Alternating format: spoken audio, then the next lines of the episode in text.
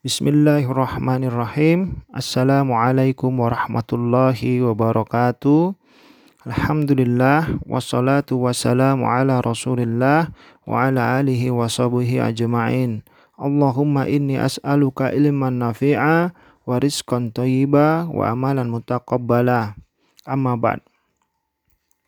Para pendengar yang dicintai dan yang dicintai dan, dan dirahmati Allah, perkenalkan saya Ido Febri Andika Wiba, founder Ziyadah Consulting.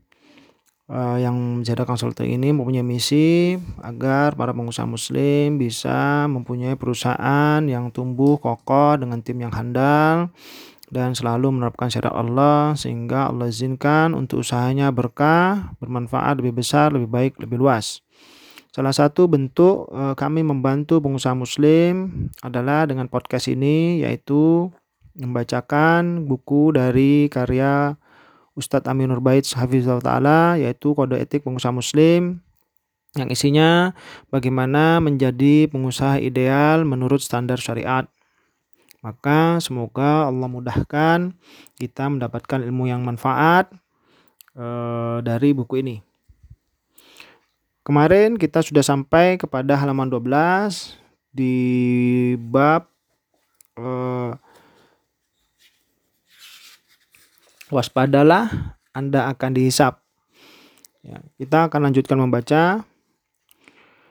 Dalam hadis lain dari Abu Hurairah radhiyallahu anhu, Nabi Shallallahu alaihi wasallam bersabda, Sungguh nikmat yang akan ditanyakan pada hamba pertama kali pada hari kiamat kelak adalah dengan pertanyaan, Bukankah kami telah memberikan kesehatan pada badanmu dan telah memberikan padamu air yang menyegarkan?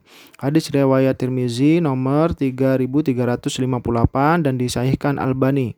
Al-Albani. Karena itu, semakin banyak memasukkan seseorang, dia akan menjalani hisap yang lebih lama, sehingga menyebabkan dia tertunda masuk surga. Dalam hadis dari Abdullah bin Amr bin As radhiyallahu anhuma, Nabi Shallallahu alaihi wasallam bersabda, sesungguhnya kaum muhajirin yang miskin mereka mendahului masuk surga pada hari kiamat 40 tahun sebelum orang kaya. Hadis riwayat Ahmad nomor 6735 Hadis riwayat Muslim nomor 7654 dan Ibnu Hibban nomor 678. Dalam hadis lain lagi dari Abu Hurairah radhiyallahu anhu Nabi Shallallahu alaihi wasallam bersabda Orang muslim yang miskin akan masuk surga sebelum orang muslim yang kaya dengan selisih setengah hari yaitu setara dengan 500 tahun. Hadis riwayat Ahmad nomor 8521, Turmuzi nomor 2528 dan dihasankan ol oleh Su'aib al-Arnaut. Dua hadis ini tidaklah bertentangan. Al-Qurtubi memahaminya bahwa perbedaan ini kembali kepada perbedaan keadaan orang miskin dan orang kaya yang bersangkutan. Jika pers Persaingan itu terjadi antar sesama muhajirin, selisihnya masuk surga antara miskin dan kaya terpaut 40 tahun. Sementara selain muhajirin, setengah hari di waktu kiamat, sepadan dengan 500 tahun. Kitab At-Tazkirah Al-Qurtubi halaman 548. Maka jelas di sini hmm, kita bukan kaum muhajirin ya. Maka jika eh, di antara kita ada yang miskin uh, dan kaya, maka jelas perbedaannya uh, untuk masuk surga selisihnya adalah 500 tahun. Jika merupakan kaum muhajirin, selisihnya terpaut hanya 40 tahun. Anda layak merasa heran ketika ada seorang muslim yang iri kepada orang lain yang lebih kaya, karena berarti dia iri kepada orang yang hisapnya lebih lama. Sekiranya ketika mati kita dibiarkan begitu saja, tentu kematian adalah kesempatan beristirahat bagi setiap orang yang pernah hidup. Namun, setelah mati, kita akan dibangkitkan kembali dan akan ditanya tentang segala sesuatu yang telah kita usahakan. Semakin sempurna iman seseorang dengan adanya hisap, dia akan semakin waspada sehingga dia akan berusaha memastikan agar harta yang dia upayakan tidak bercampur dengan sesuatu yang haram. Kita masuk pada subhat, masuk pada bab subhat itu ditinggalkan. Nabi Shallallahu Alaihi Wasallam menjelaskan hal ini dalam hadis beliau. Sesungguhnya yang halal itu jelas dan yang haram itu juga jelas dan di antara keduanya terdapat perkara-perkara subhat atau samar atau belum jelas yang tidak diketahui oleh kebanyakan orang.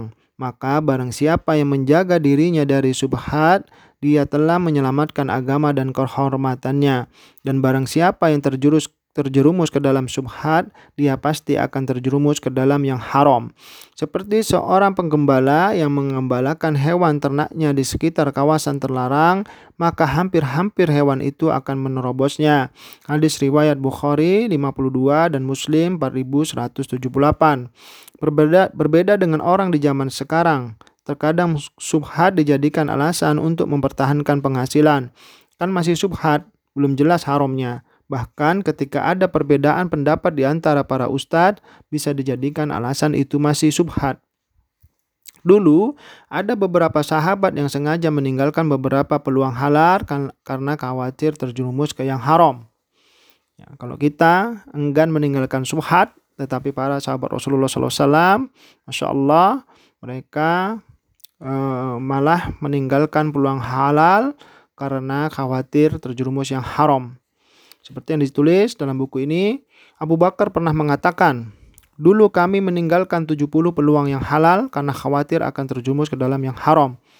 Di kitab Ar-Risalah Al-Kusyairiyah halaman 53. Abu jadi Abu Bakar anhu meninggalkan 70 peluang yang halal, ya begitu banyak ya.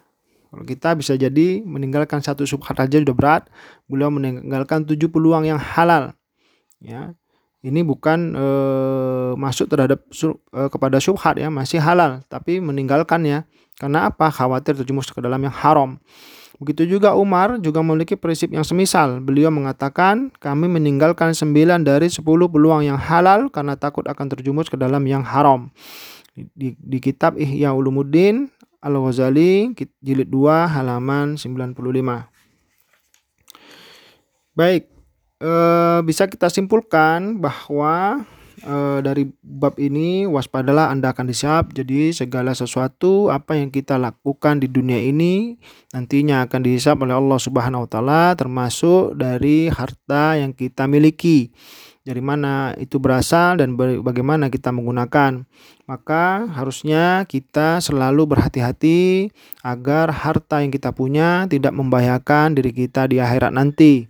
Begitu pula uh, kepada uh, hal-hal yang subhat kita juga harus tinggalkan. Karena itu jelas akan membahayakan diri kita di akhirat nanti. Sehingga tidak perlu kita mempertahankan atas apa yang kita lakukan jika terdapat uh, perbedaan atau jika terdapat uh, ketidakjelasan di hal tersebut. Maka lebih ahsan kita tinggalkan sebagaimana para sahabat Rasulullah SAW uh, meninggalkan bahkan hal yang hal, halal untuk uh, menghindari atau takutnya beliau-beliau terjerumus pada yang haram. Sehingga juga tidak perlu kita iri kepada mm, orang-orang kaya ya dari di antara kita karena apa? Karena jelas disampaikan oleh Rasulullah SAW bahwa uh, hisab antara orang kaya dan orang miskin Eh, lebih lama orang kaya uh, selisih uh, eh, 500 tahun untuk kita bagi kita di luar kaum muhajirin dan 40 tahun bagi orang-orang kaum muhajirin. Semoga apa yang kita dengar hari ini menjadi manfaat buat kita sehingga kita bisa menjadi pengusaha muslim yang ideal menurut standar syariat. Kita tutup dengan doa kafaratul majlis. Uh, Subhanakallahumma bihamdik asyhadu an la ilaha illa anta astaghfiruka wa atubu ilaik. Assalamualaikum warahmatullahi wabarakatuh.